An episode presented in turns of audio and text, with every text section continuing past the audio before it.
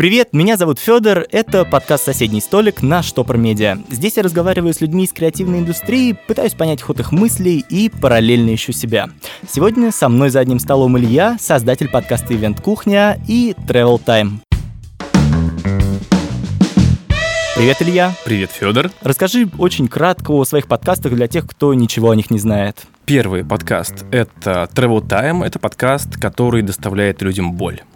Они страдают, но они его слушают. Это такой э, подкаст про путешествия. Мы очень много говорим о всевозможных поездках с нашими гостями, которые странствуют по всему миру и привозят со своих путешествий удивительные истории. И такой подкаст, правда, очень больно слушать, когда ты сидишь дома, например.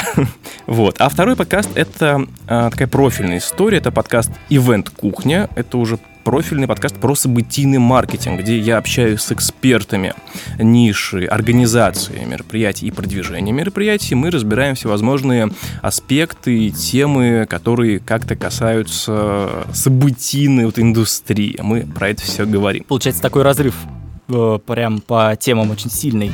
А, ты в подкастинге уже 4 года. Расскажи, как не перегореть. Не совсем 4, 5.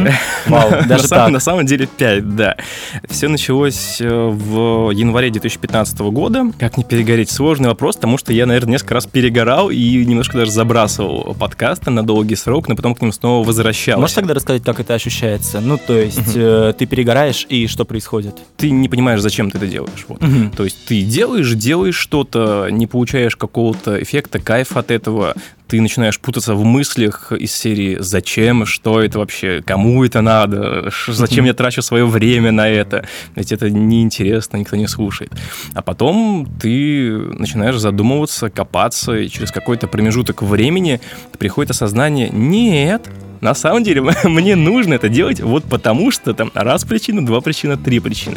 Так было и с travel таймом, так было и с ивент кухней. Но это какие-то внутренние причины, или ты все-таки видишь отдачу со стороны аудитории? Да, отдача чувствуется на самом деле ощутимо чувствуется то, что э, люди пишут, люди интересуются, приходят рекламодатели, тоже интересуются подкастами, поэтому хочется их снова и снова делать. Класс, класс. А, расскажи подробнее о процессе подготовки к э, записи выпусков. Как происходит подготовка? Смотри, есть несколько форматов подготовки. Первое — это когда фановая история, и второе — это когда достаточно профильная, уже с более э, таким основательным подходом в подготовке. Начнем с первой, когда ты делаешь подкаст по фану. Это вот про Travel Time мы сейчас говорим. Это, да, изначально Travel Time так и начинался. Просто хотелось пообщаться, поделиться опытом о путешествиях, найти интересных людей, которые тоже много путешествуют, и просто вот поговорить с единомышленниками. И для тех, кто делает это ради хобби, просто у него увлечения, это классный м, подход, когда ты просто собираешься с людьми и болтаешь с ними на какую-то заранее э, оговоренную тему ну, можно просто собраться поболтать. Сейчас много таких шоу, кстати, угу. а, в подкастинге российском. Вот. А вторая история по поводу процесса подготовки, если мы берем ивент-кухню, там идет уже основательная подготовка, то есть планируется сезон, я знаю тематику этого сезона, я понимаю, на какие темы можно поговорить в этом сезоне, и начинаю собирать такой таргет-лист по гостям, кто мог бы выступить в этом сезоне. Собирается этот таргет-лист, пишу гостям, мы с ними договариваемся, на какую тему они могут раскрыть и о чем им интересно было бы пообщаться. Когда мы находим такие общие точки интересов, э, начинаю прорабатывать уже детально интервью. То есть либо я, либо мой редактор по ивент-кухне, мы мониторим страницы соци- социальной сети, страницы спикеров, которые к нам приходят там за два года. Как правило, это Facebook. Вот, мониторим за два года страницы, смотрим, что публиковалось у этого человека, о чем он писал, о чем он думал, какие мысли э, он периодически публикует, какие у него были интервью. Всю эту информацию собираем в отдельный файлик, ту информацию, имею в виду, которая по теме а, нашего интервью, о которой может поделиться гость. Вот. А после того, как промониторили социальные сети, идем в Рунет искать да, да. всевозможные видео, аудио, текстовые материалы с этим человеком, смотреть, где он уже выступал, что он говорил, тоже анализируем а, уже имеющиеся интервью, которые у него были.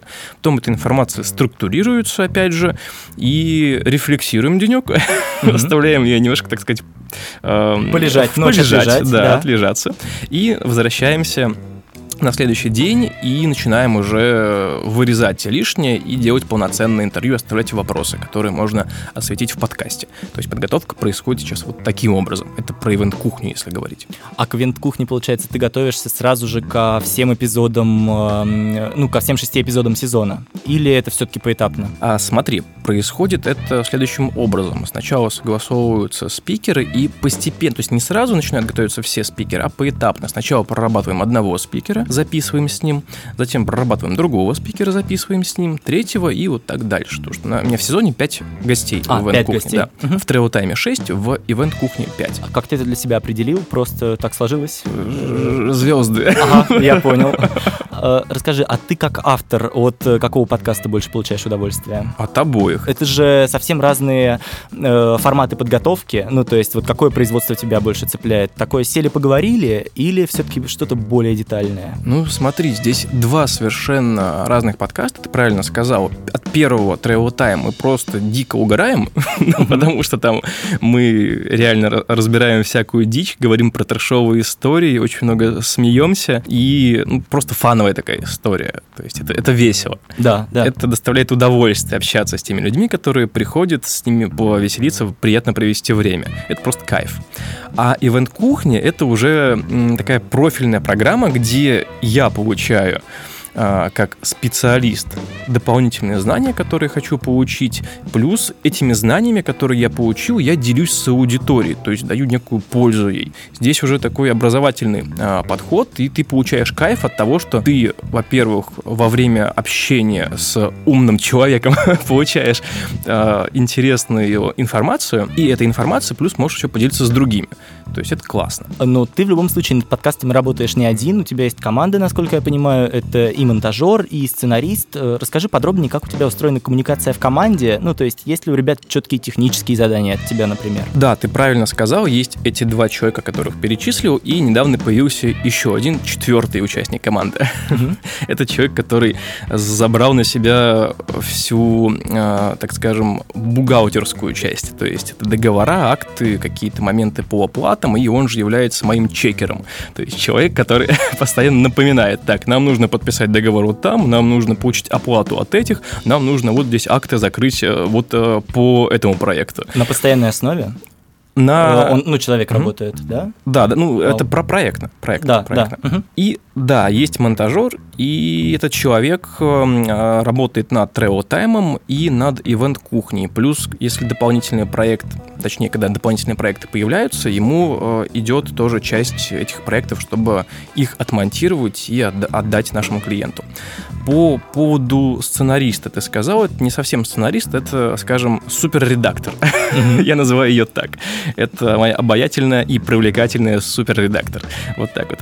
Лягушка-путешественница, которая то в Китае поживет, то в Крыму, то сейчас в Обсков уехала. Она путешествует по миру и помогает мне с текстами, с подготовкой интервью, с расшифровками подкастов, с постами, которые я публикую в социальных сетях, с статьями, которые мы публикуем на каких-то ресурсах. То есть она мне вот со всеми этими текстами помогает. Вот. По поводу, как коммуникация происходит, по поводу того, как происходит коммуникация. Это Trello и это чаты.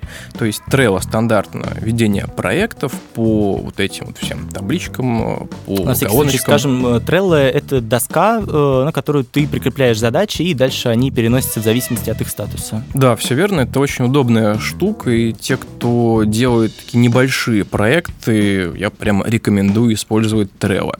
Тем более есть бесплатная версия, не обязательно за нее платить.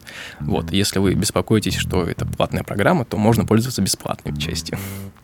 Про чаты. Чаты в Telegram, чаты в Фейсбуке, чаты ВКонтакте. То есть стандартная история. Ну да, и чаты, да. естественно, в WhatsApp. Да? Везде, везде, где есть чаты, мы общаемся в чатах. То есть как-то так. А вот все-таки, чтобы выдержать какую-то стилистику, есть ли у тебя какие-то гайдлайны по монтажу, например? То есть как-то это зафиксировано?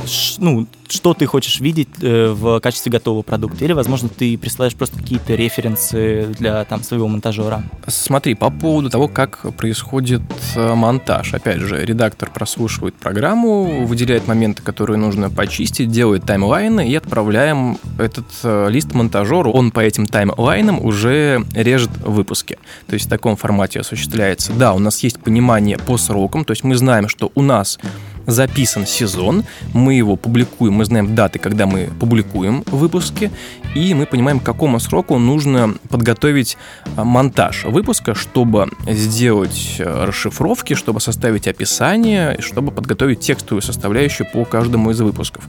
То есть есть календарный план, когда должен выпуск быть смонтирован, когда он должен быть опубликован, когда какая статья должна выйти на каком ресурсе. Есть ли в этом календарном плане согласование подкаста с гостем перед публикацией? Если ты говоришь про ивент-кухню... Да, конечно, понятно, что Travel Time — это более фановая история, то есть... По event-кухне на самом деле нет, но, но, но сейчас у меня стартовал новый сезон, который я назвал «Бренды» с представителями крупных российских компаний. Это Бургер Кинг, Лаборатория Касперского, Крок, Фри. И на самом деле можно не согласовывать выпуски, но есть такой момент, что event-кухню мы пишем в такой чил атмосфере у меня дома на кухне. И... Вау, то есть у тебя все специалисты, правда, приходят к тебе домой на кухню и прям записываются реально офлайном? Да, конечно. Класс. Все вот эти топовые специалисты вытаскивают его к себе домой, приглашаю в гости, они приходят да. такие, о, мы пишем на кухне, круто. Вот, это, ну, я топлю за кухней, потому что там такая расслабленная атмосфера, атмосфера доверия. То есть на кухне конечно, ты можешь конечно. просто поговорить по душам с человеком. Я пробовал букать студию, угу. но со студией есть у меня небольшая проблема. Это время. Специалист может сказать, ой, а можем перенести там э, запись на полчаса попозже или там можем пораньше. Если я буду дома, я, конечно, скажу, да, можем, потому что я выделяю на это сразу вот там много времени. Я букаю конечно. весь день и знаю, что этот день ко мне приедет человек, и мы запишем выпуск. На час он опоздает, на час приедет пораньше. Мне без разницы, этот день я полностью посвящаю этому выпуску и этому человеку, который ко мне приедет. А на студии немножко не получается, потому что чуть смещается время, сразу нужно там доплачивать до студию, за студию, а там уже время может быть забукано, и не получится записать сейчас, надо будет торопиться, такая вот атмосфера, что вы ну, в да, что делаете, не совсем круто. Вот, а кухня тут такой чил. И по поводу согласования, вернемся к этому вопросу, ты сказал, вот согласовывали я выпуски, спросил. И почему я сейчас решил в этом сезоне согласовывать выпуски, ну то есть отправлять человеку за несколько дней до релиза готовый выпуск, потому что это представители крупных компаний, и ну мало ли что-то человек там сказал лишнее. не то, лишнее, да, учитывая, что это достаточно крупные, известные компании, ну, чтобы не было проблем у специалистов, чтобы не было каких-то недопониманий, там, исковеркивания фактов и чего-то лишнего. Опять же, в диалоге может может там что-то выскользнуть, там, не знаю, не та цифра, например. И для кого-то это важно, ну, правда. Конечно, да. И чтобы не было таких каверзных ситуаций, да, я решил отправлять выпуски, чтобы убирать, вырезать то, что гостю не совсем подходит. Ну, если это прям сильно влияет на имидж компании или ну человека. Да, да. То есть, если какая-то мелочь, то, скорее всего, трогать не будем. А если что-то серьезно, да, это, конечно, вырежем. Было ли такое, что выпуск вообще не выходил после записи? Возникали ли какие-то прям, ну, крупные трудности при согласовании? Нет, не было такого ни разу на ивент-кухне кухни у меня все выпуски выходили. Мы записывали, выпуски благополучно выходили. Вот. Супер, супер.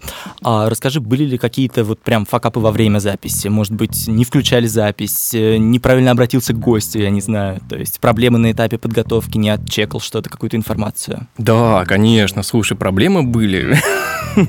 Кто говорит, что у него не было ошибок, скорее всего, хитрый врунишка, вот так вот скажу. Или ничего не делал. Или ничего не делал, да. Ошибки — это отличные учителя, и хорошо, что они появляются, я считаю. И свежего. Давай, и свежего пройдемся. Вот недавно писали, ну, в прошлом году осенью записывали сезон Travel Time новый. Мы писали выпуск с Сашей про Африку, и мы записали очень классный выпуск, повеселились, всем было прям супер, все кайфанули от этого выпуска.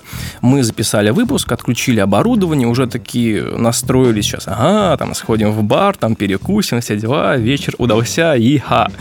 И вдруг по каким-то странным обстоятельствам что-то там то ли нажал не так, то ли что-то там вкладку не ту закрыл, выпуск обнулился. Вау. Да, и это было немножко такое ТДДД. Да-да-да. Что? Как это произошло, непонятно. Но, но мы как Сразу перез- сели Да, перезаписывать? мы сразу сели и перезаписали выпуск. Ну, уже разогретые были. Да, мы были уже разогреты, и поэтому, кстати, выпуск получился очень классный. Про, про Джибути, это э, страна в Африке. Прям Супер, супер. класс. Оставлю в описании тогда ссылку. Да, дадим, там интересно, можно послушать. Вот.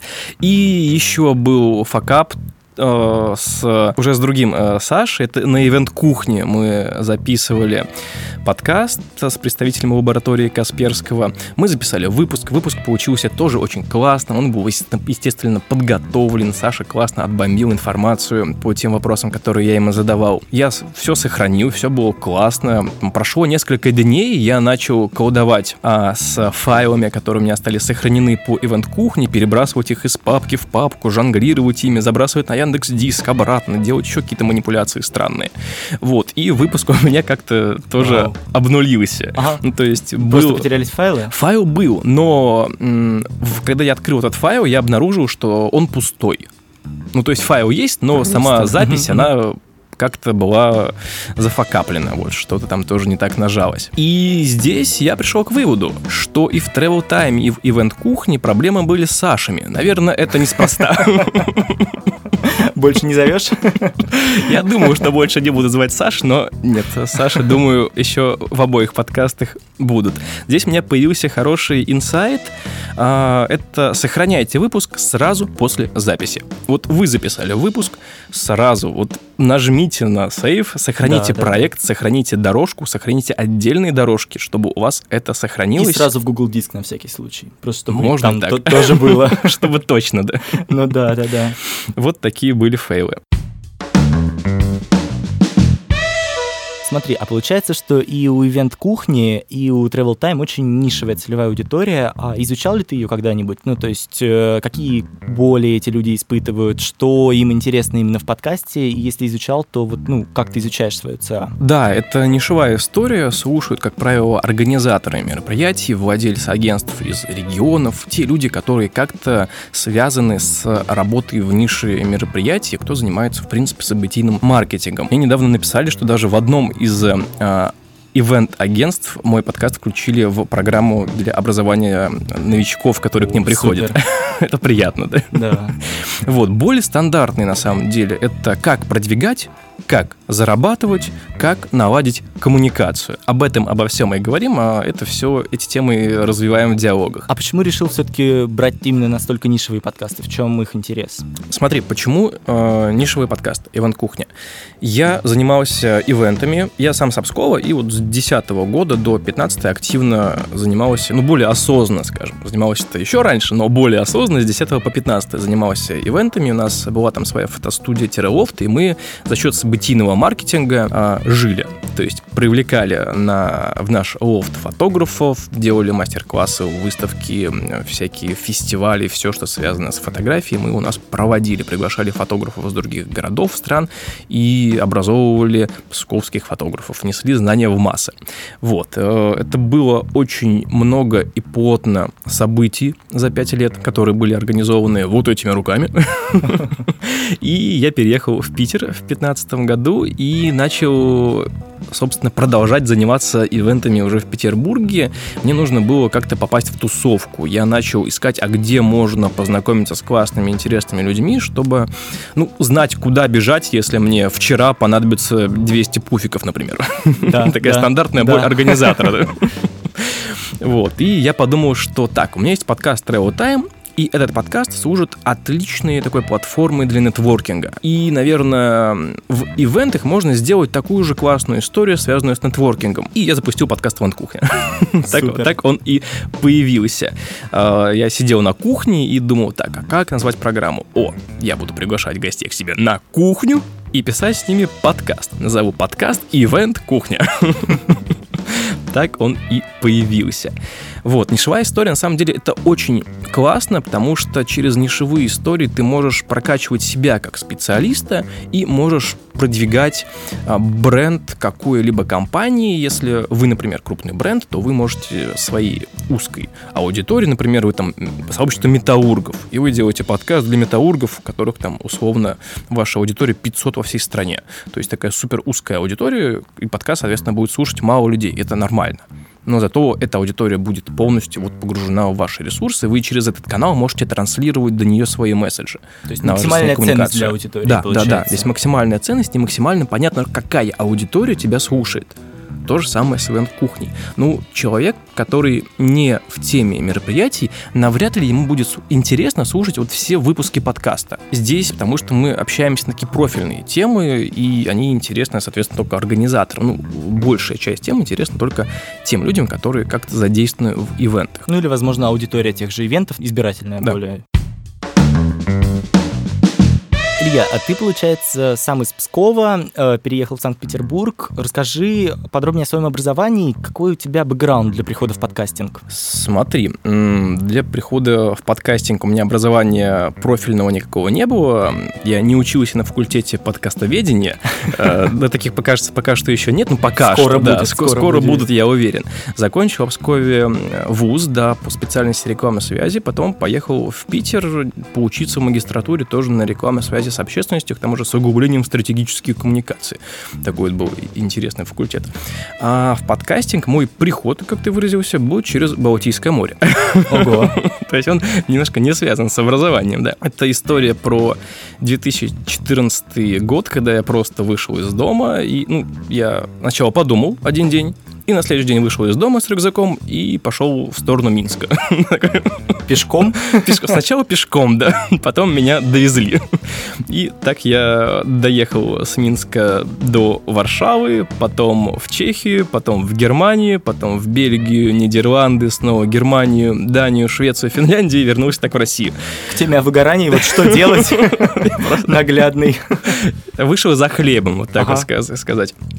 Я тогда еще не думал, что буду делать какой-то подкаст, и что-то меня может сподвигнуть вообще на создание подкастов, но когда я вернулся после этого месячного путешествия, я начал задумываться, а как мне вообще найти... Это к вопросу о комьюнити, как мне найти тех людей, с которыми можно общаться на интересные мне темы, говорить про путешествия, вот это все с ними разбирать. Собственно, тогда и зародилась идея, что можно было бы когда-нибудь сделать подкаст про путешествия. И вот в начале 2015 года появился подкаст Travel Time.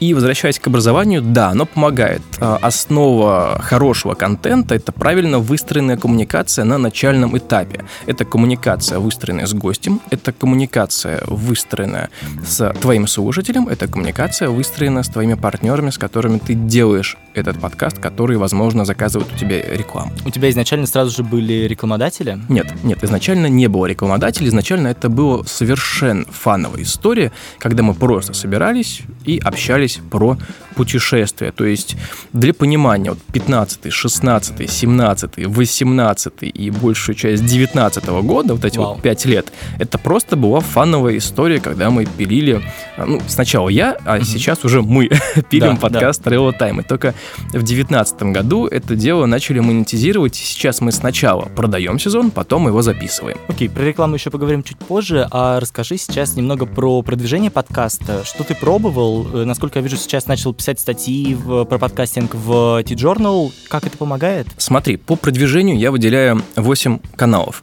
Это таргетированная реклама, контекстная реклама, тематические СМИ и блоги, коллаборации с другими подкастами, личные соцсети, офлайн мероприятия, SEO и слушатели вашего подкаста. Давай немножко поподробнее о каждом пункте. Давай.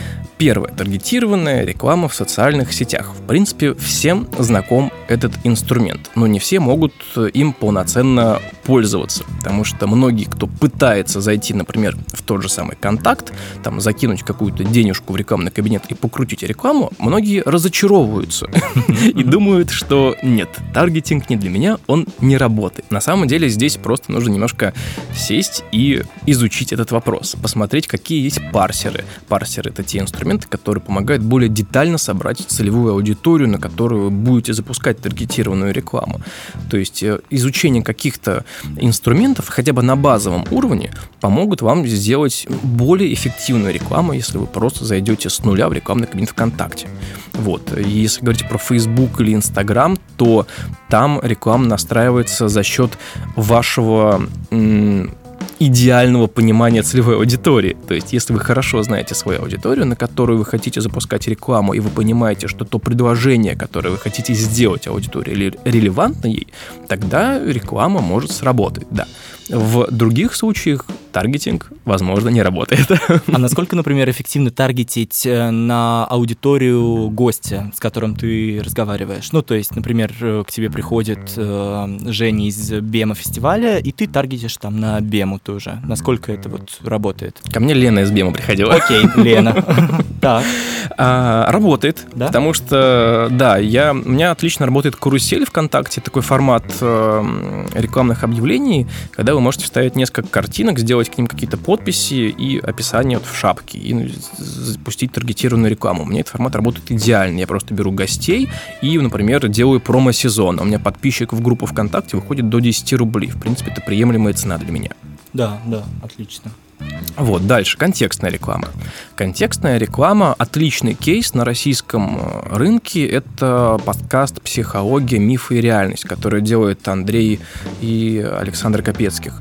Вот, это Андрей это сейчас владелец Подстер. Подстера, да, Подстера, и вот мы как раз с ним на эту тему общались по поводу рекламы, и он рассказывал про то, как у них контекстная реклама работает. У них нишевой подкаст по психологии, и они по низкочастотным запросам делают объявления, и у них клики там стоят буквально копейки. Для них это очень выгодно. То есть, опять же, если у вас какая-то нишевая история, контекстная реклама может давать хороший результат. Если у вас подкаст про там автомобили, про, опять же, тех же самых метаургов.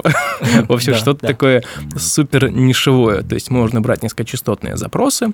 Это те запросы, у которых там ну, мало их ищут в поисковиках, но они супер целевые. И по ним спокойно запускать рекламу. Это будет стоить копейки и приносить хороший эффект. Дальше. Тематические СМИ и блоги.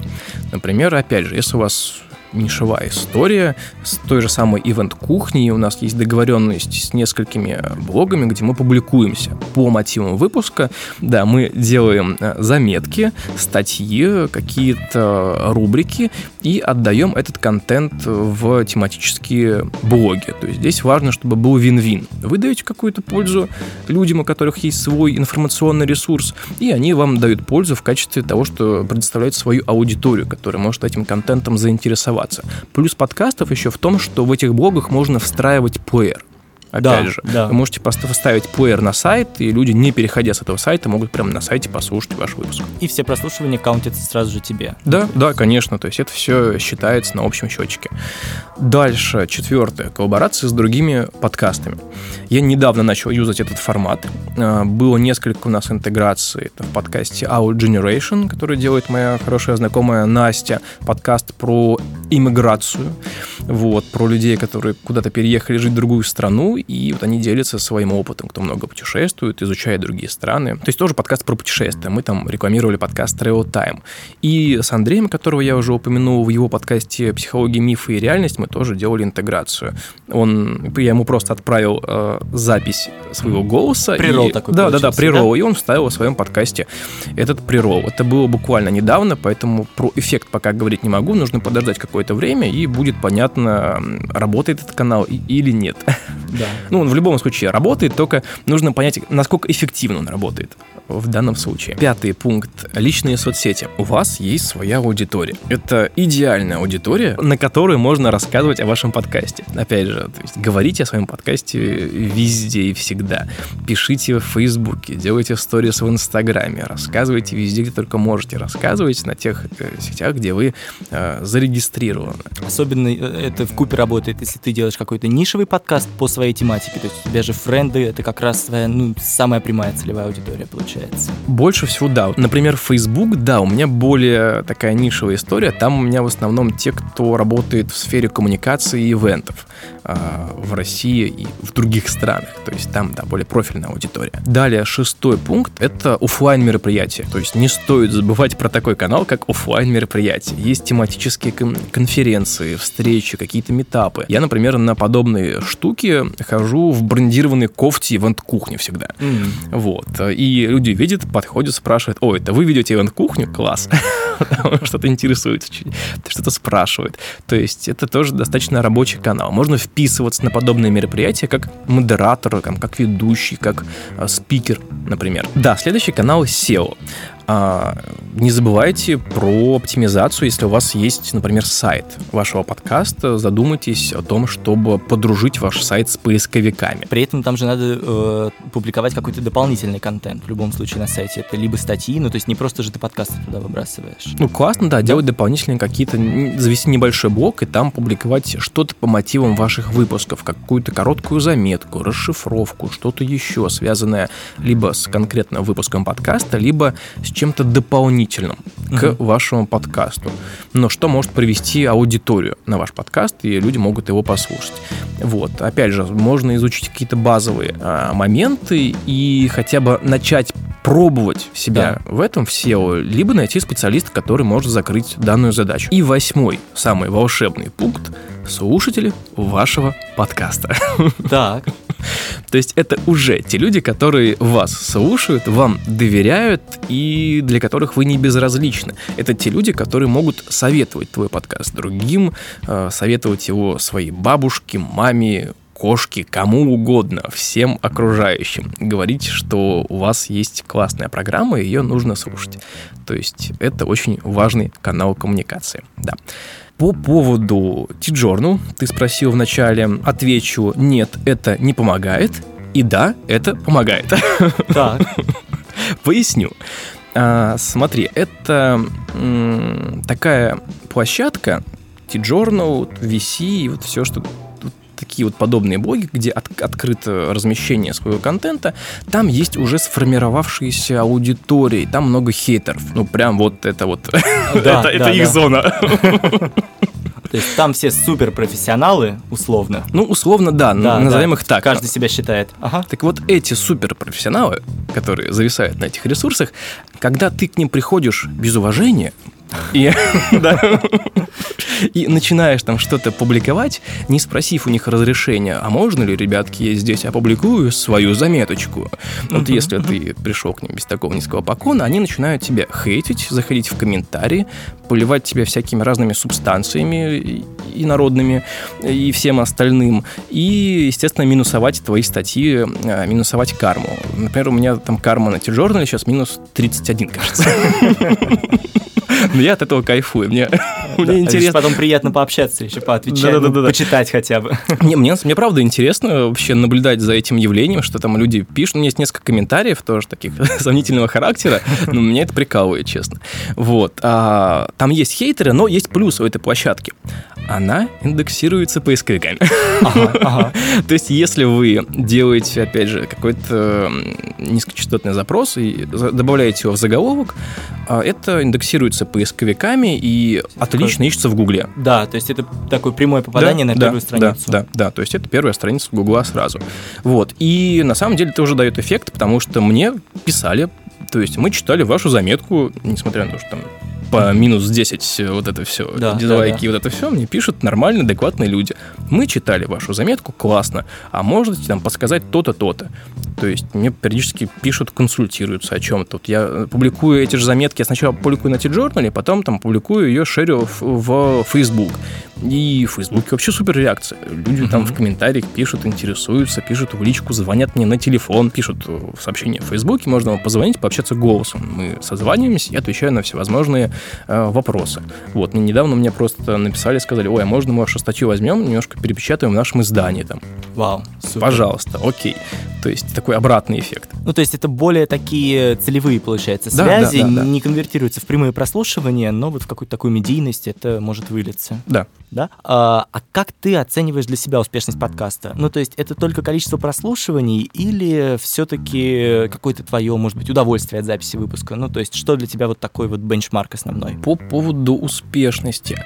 Мне нравится фраза, которую я давно услышал. Эту фразу сказала Алена Владимирская. Она сказала отличную фразу. Фразу. Я ее запомнил, и она у меня как татуировка просто осталась. Она сказала следующее. Лайк – это антипродажа. Так, расшифруй. Количество прослушиваний, лайки – это все, конечно, очень хорошо, но это не основа успеха. Многие почему-то смотрят на это и, и считают это там чем-то таким супер классным. Наверное, у кого-то, да, это в приоритете. Но что такое успех? Успех – это когда тебе в личку пишут крутые эксперты и говорят «классный подкаст, я его слушаю, мне нравится». Успех – это когда к тебе на мероприятиях подходят и говорят спасибо за подкаст, который вы делаете. Он клевый, а можете еще пригласить вот это, вот этого и вот этого человека. Вот что значит успех. Ну и, конечно же, а, успех это когда к тебе обращаются и заказывают подкасты, либо просят рекламную интеграцию. Вот это я считаю успехом. У тебя были уже случаи, когда к тебе прям обращаются сделать подкасты под ключ, например? Да, да, да. То есть у нас сейчас есть э, клиенты, которых мы ведем, есть клиенты, с которыми мы еще общаемся, еще с кем не заключили договора. Вот, то есть это прям пошла движуха. Поздравляю. Мы не раз говорили сегодня о рекламодателях. А расскажи, с какого момента подкастом вообще начинают интересоваться рекламодатели? Ну, то есть есть же в любом случае какой-то порог прослушиваний. Когда ты начинаешь чаще рассказывать о том, что ты делаешь, когда другие люди начинают рассказывать о том, что ты делаешь, вот тогда появляются люди с чемоданами денег. Так. Вот, ну, на самом деле, правда, когда ты рассказываешь о проекте, который ведешь, и ты искренне им горишь, горишь, ты фанатеешь от него, и он доставляет людям какую-то пользу, ну, иногда даже боль, если мы говорим про Travel Time, но все равно даже немножко пользы.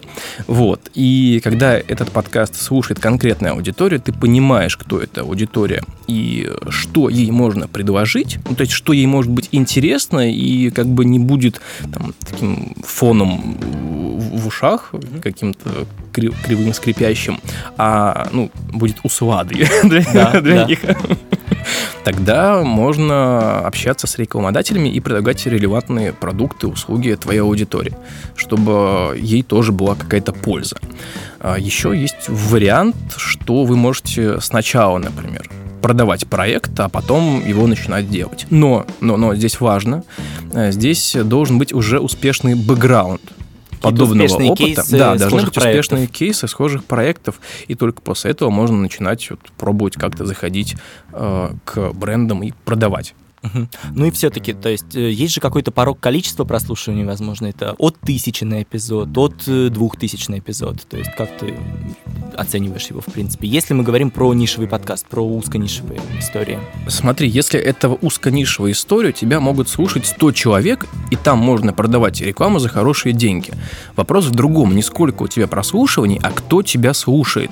Угу. И насколько тебе эта аудитория доверяет опять же, возвращаясь к металлургам, если у тебя подкаст да, металлургический, да. тебя слушает вот 100 человек, которые в этой нише работают, и ты предлагаешь им релевантное предложение, то, что им реально может быть полезно, либо какую-то систему безопасности на их завод, либо какой-то суперпрочный бронебойный котел,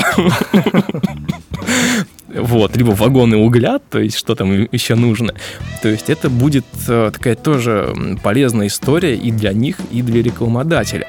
То есть неважно, сколько у тебя прослушиваний, важно, кто тебя слушает и насколько эта аудитория погружена в контекст происходящего, насколько она тебе доверяет. Илья, а можем все-таки перейти к каким-то более абсолютным цифрам? Э, скажи, сколько вообще стоит реклама в подкастах? Если можешь, то про свои, если не можешь, то ну, чуть более абстрактно.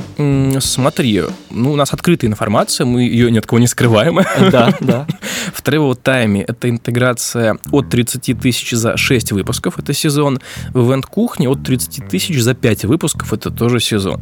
Это актуальная информация на момент января 2020 года до апреля 2020 года.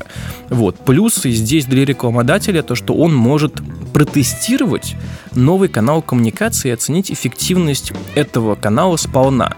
То есть в интеграцию там, в, один, в один выпуск, это ну, сложно будет что-то там посчитать, оценить зашел этот канал, не зашел этот канал. То есть мне как маркетологу мне было бы, ну, немножко непонятно, непонятно да, как это считать. Вроде бы мы вложились, вроде бы немного, а как это оценить? Да, да. А когда ты делаешь что-то системно, например, там 5 или 6 подряд а, проектов, то есть здесь уже можно смотреть какую-то отдачу от аудитории что она пишет в комментариях, в отзывах, пользуется ли она промокодом. То есть, опять же, если мы говорим о какой-то нишевом, нишевой истории, и у тебя, например, продукт там, с чеками от 50-100 тысяч рублей, которые ты предлагаешь, понятно, что люди не побегут после прослушивания выпуска покупать этот продукт. Конечно. Здесь э, будет э, промежуток в полгода, в год, и вот на эти дистанции нужно отслеживать. И об этом нужно заранее говорить рекламодателю. То, что, ребят, смотрите, мы отслеживаем эффективность за вот такой период. Полгода, год. И как смотрим, всего как они это... отслеживаются? Это промокоды какие-то, реферальные ссылки? Ну, то да, как... да, вот да, то, что ты перечислил, это, во-первых, реферальные ссылки, это промокоды. И плюс для авторов, опять же, вот плюс для рекламодателя я сказал, плюс для автора не нужно искать, сломя голову, новых партнеров, а играть в долгую с одним и тем же и сделать для него максимум, дать максимум возможностей в своей программе и сделать классную интеграцию. Заранее подбирать партнеров, это, ну, то есть все равно э, есть же какое-то э, понимание, сколько длятся эти там 5-6 выпусков, да, и то есть ты заранее понимаешь уже на следующие несколько сезонов. Да, да, то есть на, за на несколько сезонов уже понимаешь. На ивент кухне у меня, например, там есть уже э, общение ведется с пятью партнерами, то есть mm-hmm. это почти на полгода уже да, вперед. Да. А расскажи, почему для подкастеров так важна периодичность выхода контента? То есть даже если мы говорим не про монетизацию, монетизируемые подкасты, то есть если ты продаешь рекламу, то понятно, почему э, важно выпускать э, контент регулярно. А если ты, ну, то есть только начинаешь, насколько важно вот это вот э, регулярный выпуск контента? Не для всех это важно, на самом деле. Опять же, возвращаясь к тому, что я говорю в самом начале, есть фановая история, есть более профильная история те, кто делает это по фану, ну, им не нужно размещаться как-то системно. Они могут записать выпуск раз в месяц, раз там в несколько месяцев, раз там в полгода опубликовать. Они просто получают удовольствие от того, что делятся этой информацией со слушателями. Может, им просто нравится, как их голос звучит.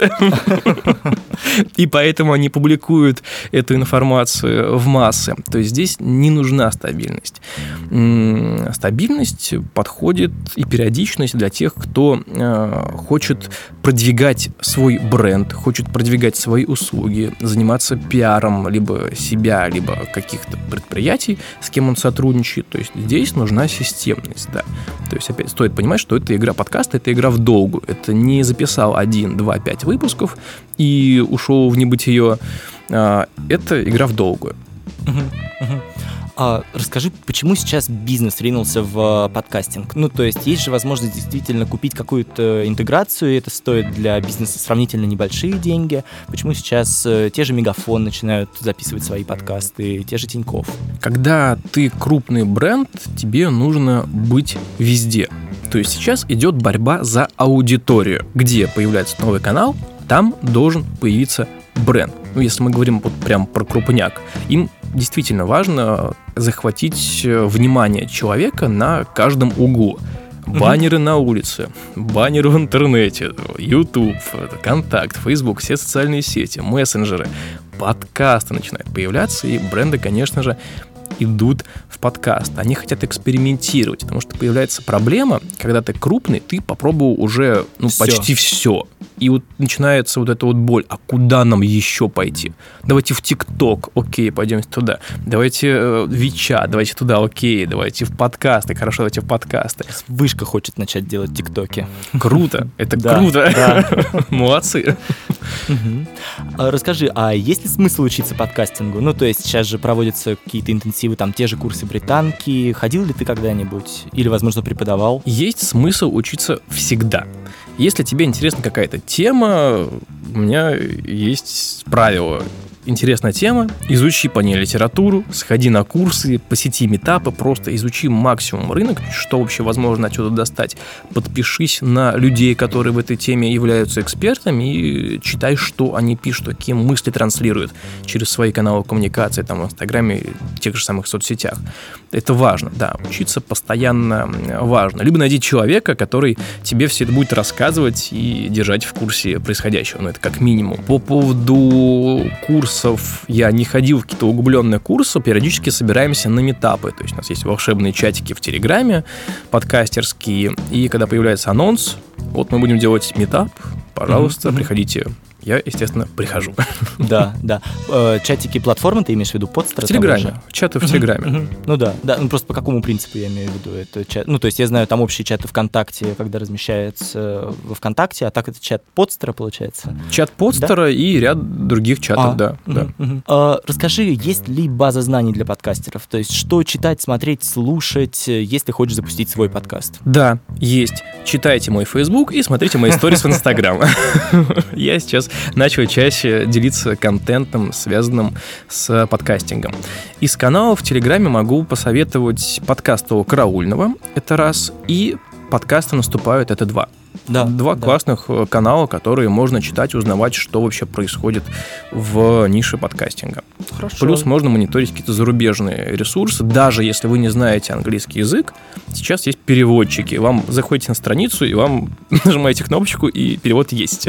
Есть даже рассылка ежедневная, по-моему, от PodNews, тоже можно читать. Вот, пожалуйста. Да, тогда все оставим в описании обязательно. А, расскажи теперь более личную историю, то есть что дает подкастинг лично тебе, Кайф. Кайф? Мне нравится общаться с умными и интересными людьми. Это позволяет постоянно развиваться и быть в теме, что вообще происходит в тусовке. Когда ты в тусовке и знаешь, что происходит, тебе как-то легче жить. Хорошо, Илья, тогда поделись своими планами. Э, есть ли у тебя какие-то идеи уже о других подкастах? Идеи есть, наверное, спойлерить пока не буду. Ну, сейчас я развиваю подкаст «Иван Кухня» и Travel Time.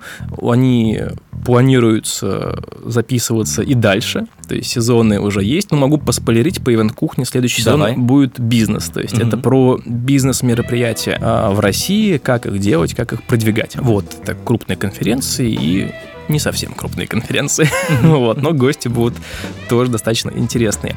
По Travel Time у нас пока нет тематики э, какого-то определенного сезона, вот, но Travel Time тоже будет. По новым подкастам своим пока что нет, потому что работаем с клиентскими подкастами и вот делаем подкасты под ключ. Вау. Эм, расскажешь чуть подробнее про это направление? Пока конкретно говорить не буду про бренды, с которыми работаем, потому что мы еще не запустили э, эти подкасты, но где-то ближе к марту пожалуйста, я буду об этом писать, опять же, в своем Фейсбуке, в Инстаграме, рассказывать супер детально, что как делается. Супер, Илья, спасибо большое, что пришел. Э, будем звать, видимо, в марте еще раз, чтобы рассказал подробнее о подкастах под ключ. Э, это был подкаст «Соседний столик». Пишите ваши комментарии, заходите на Штопор, там я делюсь своими мыслями о подкаст-индустрии. Спасибо, что сидели за соседним столиком. Пока. Всем пока, спасибо большое.